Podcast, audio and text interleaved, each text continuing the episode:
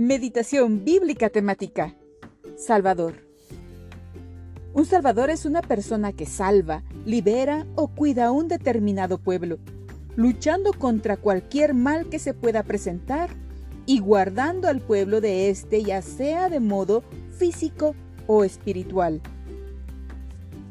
Isaías 43:3 Yo soy el Señor tu Dios, el Santo de Israel, tu Salvador yo he entregado a Egipto como precio por tu rescate a Cus y a Seba en tu lugar.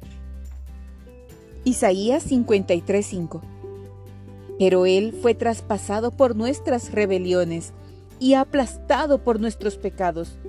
Fue golpeado para que nosotros estuviéramos en paz. Fue azotado para que pudiéramos ser sanados. Isaías 53:12 por lo tanto, le daré un puesto entre los grandes, y repartirá el botín con los fuertes, porque derramó su vida hasta la muerte, y fue contado entre los transgresores. Cargó con el pecado de muchos, e intercedió por los pecadores. Jeremías 33, 15 al 16.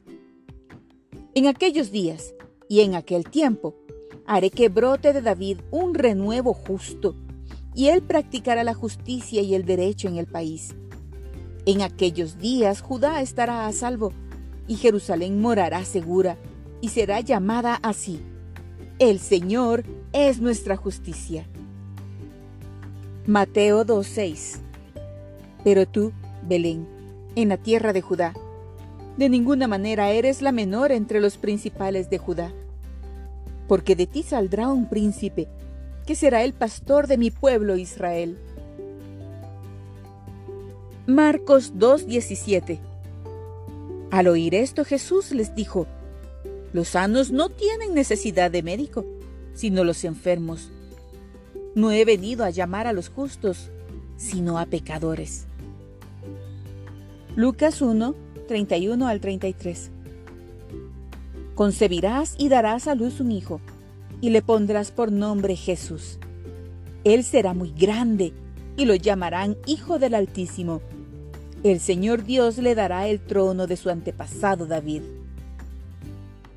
Lucas 2, 10 al 11. El ángel les dijo, No tengan miedo.